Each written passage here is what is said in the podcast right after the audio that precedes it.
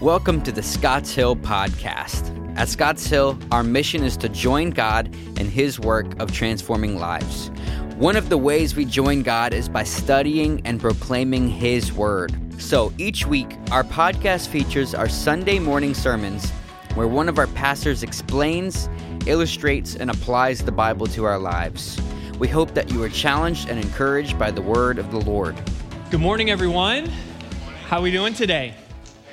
All right. I, I hope you're awake at this point. All right. I'm awake and I'm ready to go. So um, you may be wondering, you're looking up at me. My name is Ryan, by the way. If I, we haven't met, I'm the children's pastor here at Scotts Hill. And you may be wondering, I do have somewhat of a reputation around here. I have a reputation of being that New Year's pastor, that New Year's guy.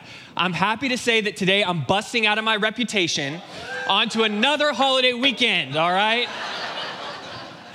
No, in all reality, it is such a privilege and an honor always to stand before you. It is a joy, but it is also a very weighty thing to stand up here and to speak God's words and not my own. So I can say before you with all honesty that I have read and studied and strained through this text uh, that we're going to talk about today. And I believe that the Lord um, has a great plan to move us from glory to glory as we hear and we receive His word today. So as we begin, would you pray with me?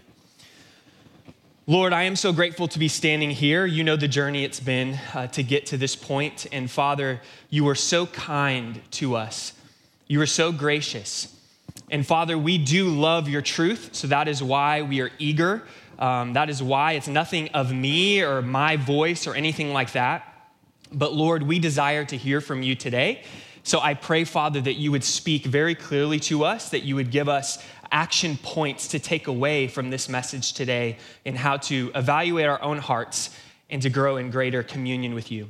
Lord, we love you and thank you in Christ's name. Amen. Okay, so if you have been around, we have been working through Romans slowly but surely, and we just exited probably the one of the mountaintop experiences of Romans in chapter six. Um, if you didn't leave chapter six feeling like Rocky Balboa, I don't think you were really in it or listening very closely. Um, in chapter six, we learned two main takeaways. The first of which is God's grace is greater than my stubborn sin.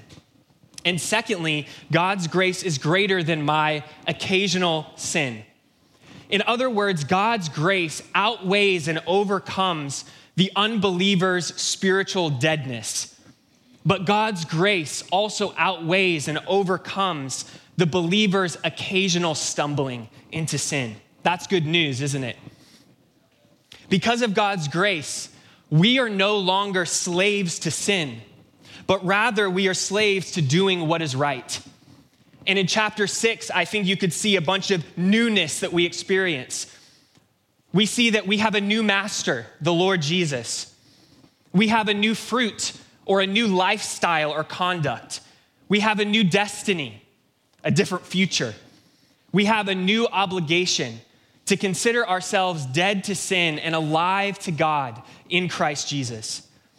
And perhaps one of my favorite parts of chapter six is the very end. And if you did Awana as a child, you know these verses by heart. That the free gift of God, the free gift of God is eternal life in Christ Jesus our Lord. To which I say, church, free? Since when is anything free in our world, let alone peace with God and an eternal home in heaven? Can you just hear the, the freedom bells ringing? This is incredible.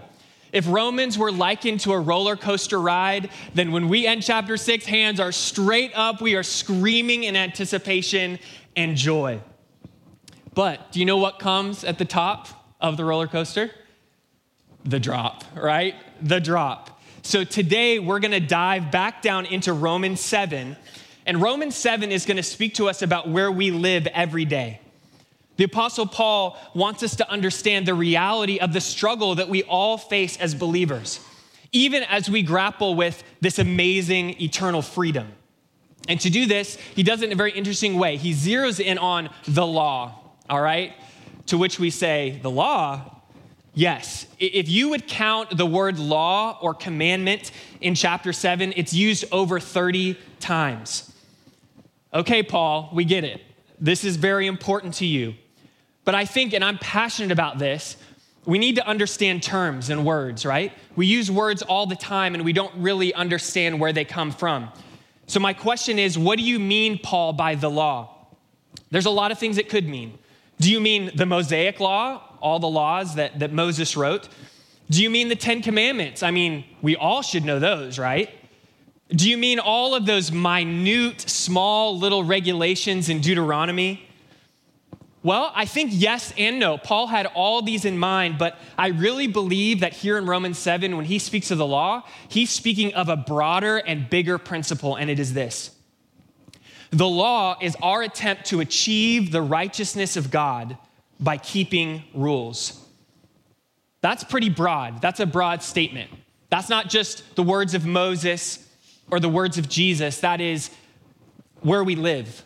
That is what we do. The law is our attempt to achieve the righteousness of God by keeping rules. In other words, God says, you can't do anything for me, so I'm going to do it all for you. The law causes us to say, no, I will do something for you, God, and I will do it on my own. Remember that throughout the book of Romans, Paul has addressed extremes, right? He's he's addressed legalism on the one side and license on the other. And most of chapter six, as Pastor Phil was speaking about, he was addressing those who live in that world of license, presuming upon the grace of God. But we've been speaking also about those who idolize the law, right? And that's where we come back to today. Paul's going to take his aim at the other side of the pendulum.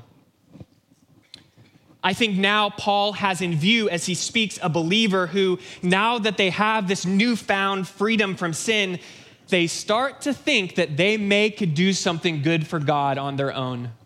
Does that sound like us? We think we can do something good on our own to please God. This is legalism.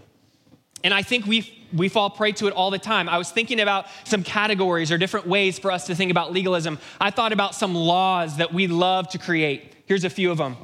We love the law of tradition, especially here in the South. We love the, our little comfortable traditions that have nothing to do with the Bible or Scripture, but they give us some sense of safety and belonging. We say things like, we please God because we do this, or we please God because we don't do this. Or how about the law of position? We love this, especially in our theological circles. We please God because we hold to this theological point, even though that is not a primary issue that deals with salvation. We make these laws, and if you don't fit into our category, you're ousted. Or how about this one? I've experienced this in my own life. People have these legalistic laws of devotion with God. Like, if you don't read the Bible for thirty-two minutes every morning, then you must not love God. Or if you don't pray for exactly one hour every single day, I don't know about you and God, right? We create these laws, these artificial boundaries that are not in the Scripture. That's legalism. And at the heart of all of this legalism is Jesus is not enough. We must add something else to him. And at the root of this, I believe, is a misunderstanding of how God works. We rightly stand under Paul's rebuke to the church at Galatia. Do you remember these verses in Galatians three, two and three? Paul says there, I only want to learn this from you. Did you receive the Spirit by the works of the law or by believing what you heard? Are you so foolish? After beginning by the Spirit, are you now finishing by the flesh? Here's the point today that I hope we walk away with.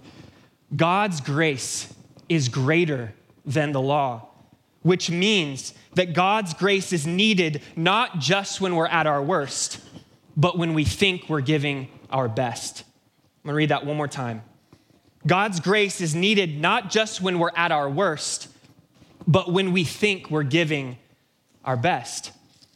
So with that in mind, let's turn together to Romans chapter seven. Grab your Bibles, grab your devices. Go ahead and turn to Romans seven. And as you turn there to verse one, I do have to make some observations. Notice that Pastor Phil gave me an entire chapter to cover on the day he's gone. Notice also a few weeks ago, the only other person to preach in this series is Garrett, and he got a whole chapter. But Phil has these nice little chunks to do. No, I'm just kidding. I, I really appreciate the opportunity. We're going to press through, all right? So let's start together unpacking the first six verses, all right? So I'm going to read this. This is one coherent illustration. I'm going to read it and follow along. Since I'm speaking to those who know the law, brothers and sisters, don't you know that the law rules over someone as long as he lives? For example, a married woman is legally bound to her husband while he lives, but if her husband dies, she is released from the law regarding the husband. So then, if she is married to another man while her husband is living, she will be called an adulteress. But if her husband dies, she is free from that law. Then, if she is married to another man, she is not an adulteress. Therefore, my brothers and sisters, you also were put to death in relation to the law through the body of Christ, so that you may belong to another. You belong to him who was raised from the dead, in order that we may bear fruit for God. For when we were in the flesh, the sinful passions aroused through the law were working in us to bear fruit for death. But now we have been released from the law, since we have died to what held us, so that we may serve in the newness of the Spirit and not in the old letter of the law.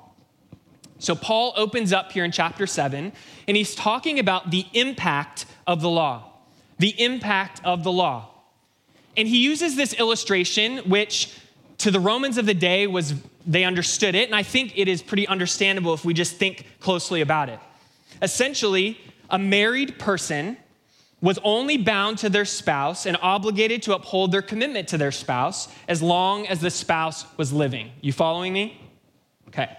So put simply, Paul is just introducing a principle of life, and that is this, that death releases you from any obligation to the law. Death releases you from any obligation to the law. If you are married, you're faithful to your spouse for as long as they live. But if you die, you are free to take another spouse and not to worry about obligations to your late spouse. Think about it. No matter your obligation to a person, when you die, nothing can be asked of you. You don't live in the realm of requirement anymore once you die. So how does this relate to us and to the law? Well, I think we can see the players here. We can see that the ex-husband is referring here to the law. The new husband is referring to the Lord Jesus. The wife is referring to us as the body of Christ. Death is referring to baptism into Christ's death, as Paul talked about in Romans six three. And remarriage is our union with Christ in his resurrection life, as he mentioned in Romans six five. So this is a major change. This is a divorce and a remarriage, right? So the question is, why was such a radical shift needed? What was wrong with our marriage to the law? Wasn't that just a happy marriage that we had? Why could we not stay in union with the law? I love the way that Watchman Nee describes it. I'm going to quote from him. He says the husband, or the law, and the wife, us, are totally unsuited to one another. He is a most particular man, accurate to a degree, and she is decidedly easygoing. With him, all is definite and precise. With her, all is casual and haphazard. He wants everything just so, while she takes things as they come. How could there be happiness in such a home? And then that husband is so exacting. He is always making demands upon her. The two cannot get on at all. Theirs are completely incompatible natures. Church, the law is a spouse who demands but does not help. This is a desperate place to be, to be bound in a marriage that requires everything and offers nothing. For this reason, Paul tells us the good news about our new relationship to the law, and it is this: we died to the law.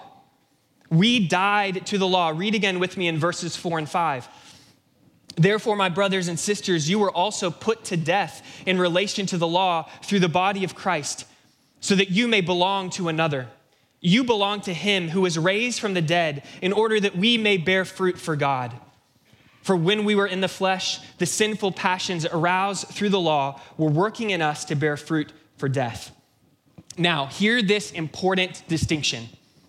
The law didn't die. We died to the law.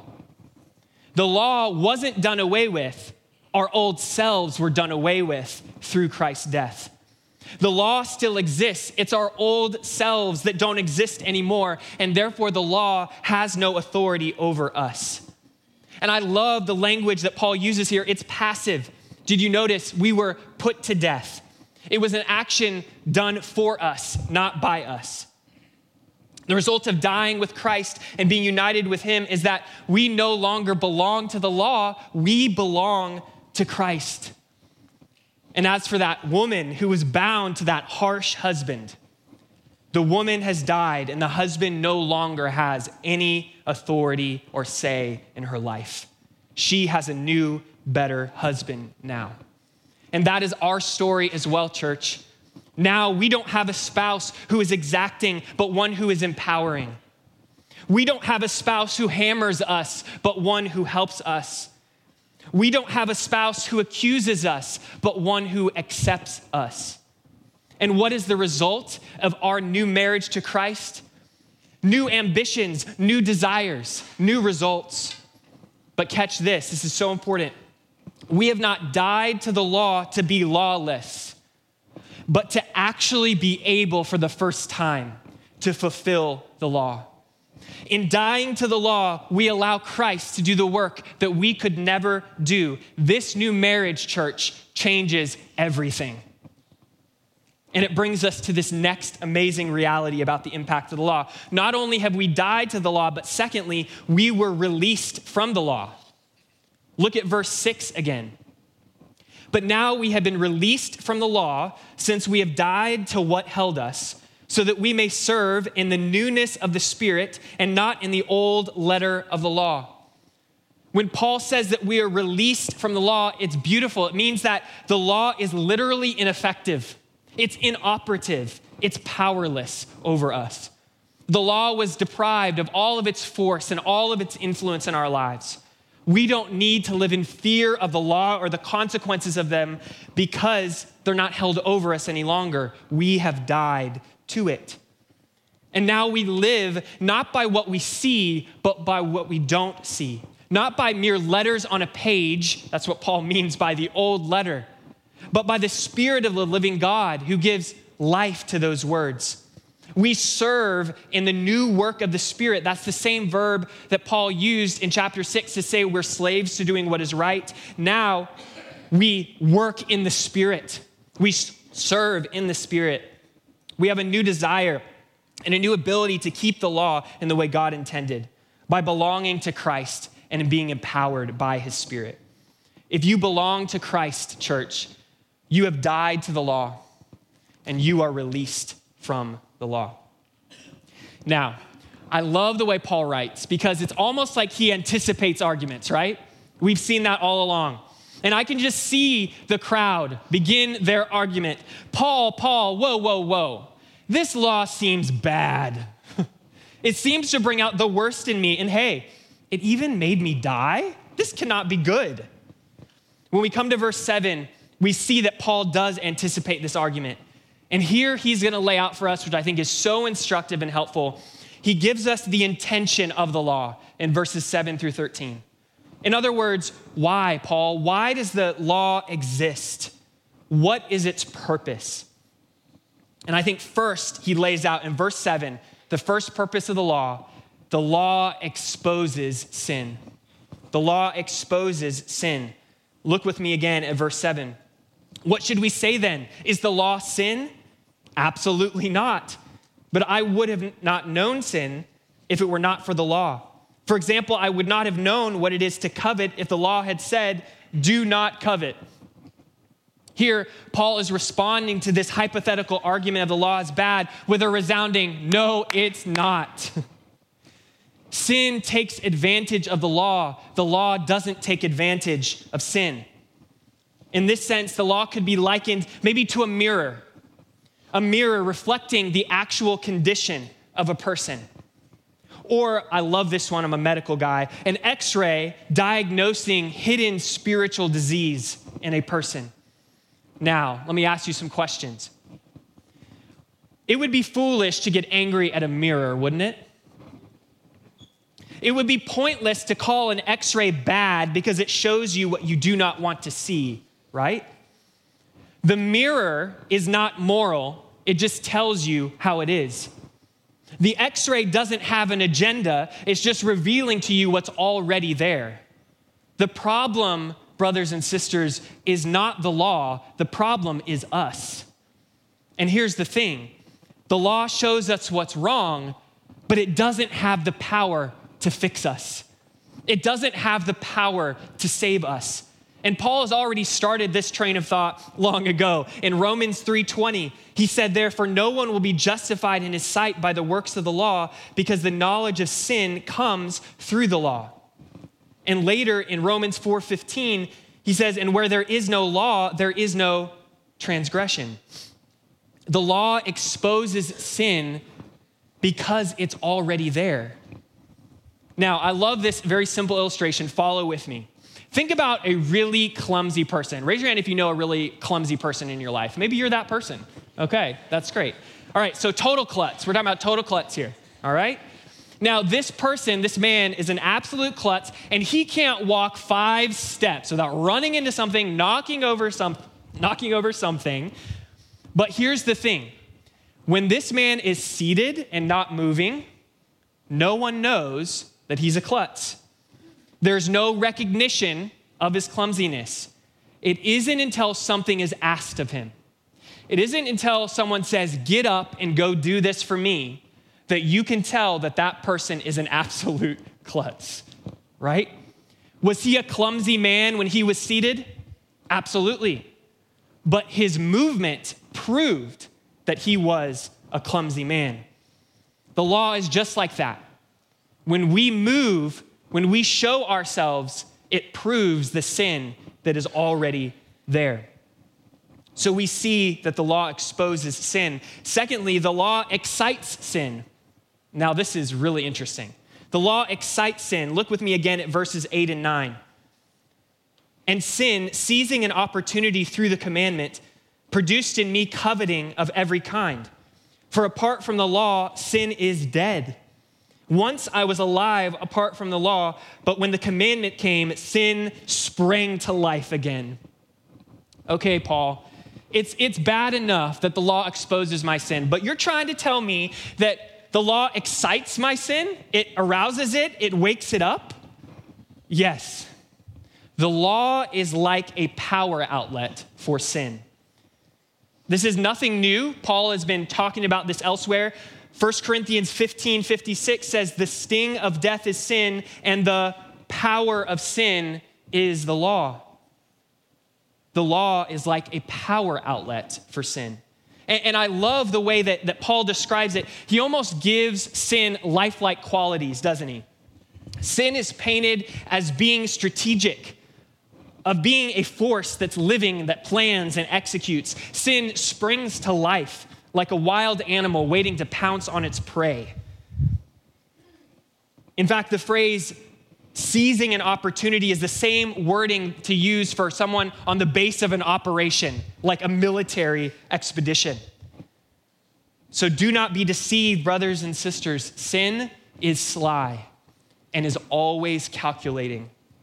Sin is like a parasite that attaches itself to the law and then twists it and uses it for its own purpose. Now, how can we know for certain that the law excites sin in us? I believe really only one illustration is needed today, and it's this one right here. All right, let's be honest with each other. If you see this, what's the first thing that you want to do? Come on. That's right. I think it'd be the same answer for a two-year-old and a ninety-two-year-old. You want to touch that wet paint, right? So that, you didn't even think about touching it until you saw that sign, right? But when immediately, when you saw that sign, that sin was excited in you. Okay, maybe you're not totally convinced. All right, I got one before you. It may hit closer to home. Again, I don't need to expound on this, this fact, that everything is all well until you see the sign. And then you're like, ah, I can I, I can do more than that. that. That's fine. Nine, stay alive, you know, whatever the saying is, I, I, can, I can do it. Um, now, I did hear that Chris Ortego is not excited to sin by this, so you can tell her good job. She apparently always drives the speed limit. But all the rest of us, we fall under this trap. I fully believe it. The law excites sin in us. Those of you who have young children, do I need to explain? Right? You can't even get out the words, don't you dare cross the street before they are out there, right? Full bore into oncoming traffic.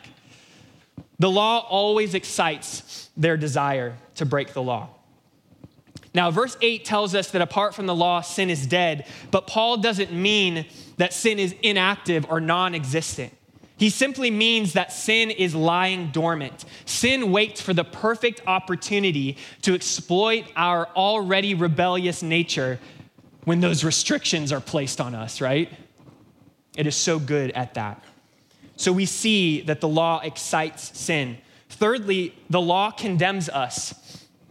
This is bleak now. The law condemns us. Verses ten and eleven, Paul says, and I died. The commandment that was meant for life resulted in death for me. For sin, seizing an opportunity through the commandment, deceived me, and through it, killed me.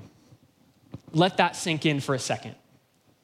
The law doesn't help us. The law condemns us. Rather than being a giver of life, the law is actually an instrument of death. The law is not ten steps to be a better you. The law is ten nails in your coffin. Though the law is inherently good and not sinful, as we'll see in a while here, sin uses the law to bring about our death. I love this. If sin is the murderer, the law is the loaded gun in sin's hand. And this is really what Jesus was talking about. If you're familiar with the Sermon on the Mount in Matthew chapter five, we love the words of Jesus in Matthew five, don't we? I mean, it's beautiful. And you get down to the end of chapter five and you, you hear this statement that we kind of brush away. Does anyone know what the last statement is? Jesus says, you therefore must be perfect as your heavenly Father is perfect. Is that possible? Not by the law. There's no way in ourselves by the law, by keeping any set of rules, that we can be perfect. And what Jesus was looking for in his hearers back then is the same thing he's looking for in us, and that is us crying out, I can't do it, Lord. I need your help. We must realize that the law imprisons us and Christ alone can set us free. I love the way that Paul says it back in Galatians. He says, is the law therefore contrary to God's promises? Absolutely not. For if the law had been granted with the ability to give life, then righteousness would certainly be on the basis of the law. But the scripture imprisoned everything under sin's power so that the promise might be given on the basis of faith in Jesus Christ to those who believe. The law condemns us. A final intention of the law he gives in verses twelve and thirteen, and that is that the law creates a contrast. The law creates a contrast. Interesting verses. Read with me. So then the law is holy and the commandment is holy and just and good. Therefore, did what is good become death to me? Absolutely not. But sin, in order to be recognized as sin, was producing death in me through what is good, so that through the commandment, sin might become sinful beyond measure. Do you hear Paul reiterating again the reality? The law isn't bad, it is good. The law isn't sinful, it is holy because it reflects God's own character. But sin, like a parasite, attaches itself to the law and uses it for its sinister purpose. Why? So that the law can look more beautiful and sin can look more sinful. If something so evil can take something so good and make it look evil, how evil is that thing? I love to think of the image of a diamond, all right? So I think about a diamond, and if you have a diamond just in your hand, it's pretty amazing, it's pretty awesome. But if you take that same diamond and you put a dark backdrop behind it, how much more brilliant is that diamond? how much more do you see its perfections? That is exactly what is happening with sin and with the law. We see the sinfulness of sin more because of the contrast with the law. So we've seen the intention of it. Now we're going to roll into this last half of Romans chapter seven, which I admit has been very emotional for me to go through. It's an emotional section. And I think it's going to be very touching for all of us as we hear its words. Paul has been, we've been on this journey with Paul about the intention. Now we're going to shift into the inability of the law. Remember how I said very early on that the, the law cannot save us. The law is powerless to help us. Well, this is a, a whole story of Paul's life of how this is a reality. And we know that this is very personal for Paul in the remainder of the chap- chapter because he uses the word I, catch it, forty times. He uses the word I forty times in the remaining eleven verses. In them, we see a very real struggle with a very real Christian. Because Paul is basically taking the reality of what he just told the Romans and he's applying it to his own heart and he's grappling with this truth. The reality of sin being deceptive and the law being powerless to help him. And the way we're gonna break this up is we're gonna look at this last, these last remaining verses in four different laments or four different cries from Paul that I really believe, if we're honest with ourselves, will resonate with our hearts. So here's the first cry. Paul cries out, I don't understand. I don't understand. Verses fourteen through seventeen. For we know that the law is spiritual, but I am of the flesh, sold as a slave under sin. For I do not understand what I am doing, because I do not practice what I want to do, but I do what I hate. Now, if I do what I do not want to do, I agree with the law that it is good. So now I am no longer the one doing it, but it is sin living in me. Now, I have to admit, on first reading, you're kind of like, what? Paul, what? Did we not just go to the mountaintop of Romans six? Did we not just say we are no longer slaves to sin? Hallelujah. And here we are again. And Paul is saying, I am of the flesh, sold as a slave under sin. What happened, Paul? Are you talking about your experience before you were being saved? I don't think so. I think this is the reality of a believer in every way. And I think the key is verse fourteen. Look at it with me. Verse fourteen, the very key word of. Of. Paul is of the flesh. He is not in the flesh.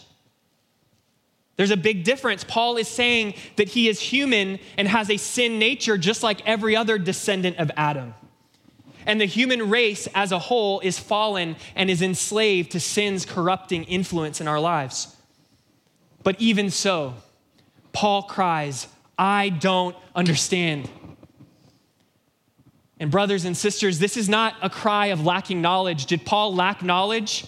No. This is a cry of, this doesn't line up. This doesn't make sense to me. Paul, in his redeemed soul, couldn't stand behind the sinfulness he was seeing in his own heart. Does that resonate with you? For him and for us, it's almost like we go through these periods of living in temporary insanity, knowing in our heart of hearts who we really are in Christ, but practicing so easily the sin that contradicts it. And I think we're comforted here because we see an incredible principle revealed by Paul in verse seventeen. This sheds light on the whole struggle, the reality that we have a dual nature. We have a dual nature. We have the redeemed soul and we have the sinful flesh. What are these two parts of us that are waging war? The redeemed soul is that inner part of us. It's the part that has been cleansed. It's the part that's been redeemed. It's the part that is being renewed day by day in the image of Christ. It's the part of us that desires to do what is right and what is pleasing to God. The redeemed soul, or the redeemed mind, as Paul says, It's the part of us where the real Ryan is. The real us exists. But what is the flesh? The flesh is that part of us that remains from that old Ryan, from that old self. It's the part of us that stalks us in the darkness and draws us into sin. The flesh ensures that sin has a place remaining in us, irritating us and dogging our steps. Paul shows us this dual nature in other places as well, and I think no place is as clear as Galatians chapter five. He says there in verse seventeen, "For the flesh desires what is against the spirit, and the spirit desires what is against the flesh. These are opposed to each other so that you don't do what you want." Does this not resonate with you? Have you not been to this place before? I know I have. It would pain me and it would grieve me to tell you all the times that I have cried out to God, "Why am I doing this? This isn't who I am." But take heart, believer. The Lord who saved you knows who you are and knows who you really are. So we see his first cry, "I don't understand." Secondly, we see another cry coming from Paul, "I can't do it." Who has ever said that before? When they see the Christian life in front of them, if we're honest, we've all been at the place where we said, "I can't do that. That's a tall order. I cannot." Romans seven, eighteen through twenty, Paul says, "For I know that nothing good lives in me, that is in my flesh. For the desire to do what is good is with me, but there is no ability to do it. For I do not do the good that I want to do, but I practice the evil that I do not want to do. Now, if I do what I do not want, I am no longer the one that does it, but it is the sin that lives in me." Yep, we've all been there, right? I can't do it. God requires more than I can give. I want to, but I just can't. Thus cries the one working to please God in their own strength, in their own ability. And notice Paul says, nothing good lives in my flesh. Brothers and sisters, if we try to live the Christian life in the power of the flesh, we will live defeated, we will live powerless, and we will live caught up in cycles of sin. So he cries out, "I can't do it." Thirdly, he cries out, "I'm at war," and specifically in myself. I'm at war in myself. Verses twenty-one to twenty-three, Paul says, "So I discover this law. When I want to do what is good, evil is present with me. For in my inner self, I delight in God's law, but I see a different law in the parts of my body, waging war against the law of my mind and taking me prisoner to the law of sin in the parts of my body." Church, didn't Jesus say, "A house divided against itself cannot stand"? What a struggle. What a struggle we have. What a not so civil war going on in us at all times. I, I like to think of this as the battle of the laws. We have the law of our redeemed mind and we have the law of sin, battling it out, duking it out all the time. And in this, we see two different desires, two different methods, and two different outcomes, don't we? We see that the law of my mind leads me to desire God, but the law of sin leads me to despise God. The law of my mind leads me to righteous actions, but the law of sin leads me to evil actions. The law of my mind frees me, but the law of sin imprisons me. Brothers and sisters, both of these laws operate in our bodies all the time. Both of these call to us, and they lure us to obey them every day. The question is, which one will you obey? So now we get this, the deepest cry, the deepest cry, the deepest lament from Paul. Here's where he lands with this. Verse twenty-four, his cry is, "I am exhausted. I'm exhausted." Listen to what he says in verse twenty-four, "What a wretched man I am. Who will rescue me from this body of death. Have you ever cried this to the Lord? I know I have. Can you feel the raw emotion here from Paul? The cry of total exasperation, of anxious longing. What a wretched man I am, or what a wretched woman that I am. What a pitiful and shameful and tired and worn down and beaten up person I am. Who will help me?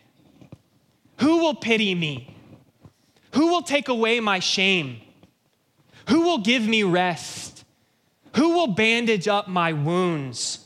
Who will rescue me from this body of death? Paul likely had in mind a, a gruesome practice of his day. When he says a body of death, he's, he's thinking about an image in the Roman culture where a criminal condemned to die, catch this, would sometimes have a corpse tied around him so close that the decaying flesh of the corpse would start to infect the living body and would eventually take the criminal's life as well. This is the picture that Paul paints for us. That we carry around this corpse, this decaying flesh, this difficult, heavy sin. And just when we think that that roller coaster has bottomed out and we are at the lowest point and we are wretched and pitiful and who will help us, we get to verse twenty-five. At the perfect time, Paul says, "Thanks be to God through Jesus Christ our Lord. So then, with my mind, I myself am serving the law of God, but with my flesh, the law of sin." Who will help me? Jesus. Who will pity me? Jesus. Who will take away my shame? Jesus. Who will give me rest? Jesus. Who will bandage my wounds? Jesus. Who will rescue me from this body of death? Jesus. Church, the law can't. Jesus can. Let's pray together. Father, I am so grateful to be in your house today. And Father, to have your song on my lips. Father, thank you that the Bible is so raw. It is so real. It does not gloss over anything. And Father, it paints the highest of highs and the glories of heaven, and it paints the wretched condition that we find ourselves in. But Father, it does not leave us in that wretched place. And though we return to it occasionally, Lord, when we but cry to you, we can also say, "Thanks be to God through Jesus Christ our Lord, that I'm not a slave to sin any longer." Father, I pray for those that have that cry on their lips even this morning, that came in here saying, "Oh, wretched man that I am, oh, wretched woman that I am, who will set me free?"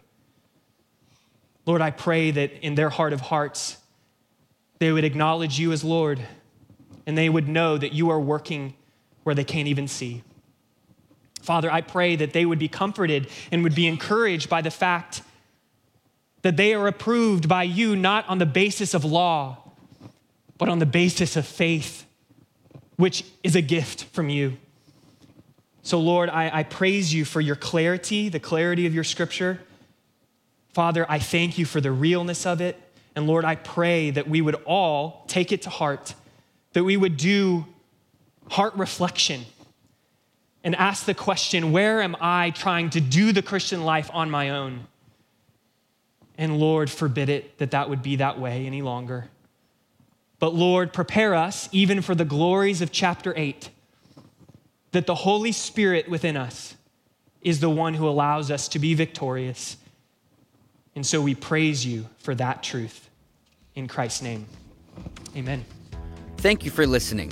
Hebrews thirteen, twenty through twenty-one says, Now may the God of peace, who brought again from the dead our Lord Jesus, the great shepherd of the sheep, by the blood of the eternal covenant, equip you with everything good that you may do his will, working in us that which is pleasing in his sight, through Jesus Christ, to whom be glory forever and ever. Amen. This is our hope for you today. If you would like to connect with us, visit our website at scottsdale dot org slash next steps. Till next time.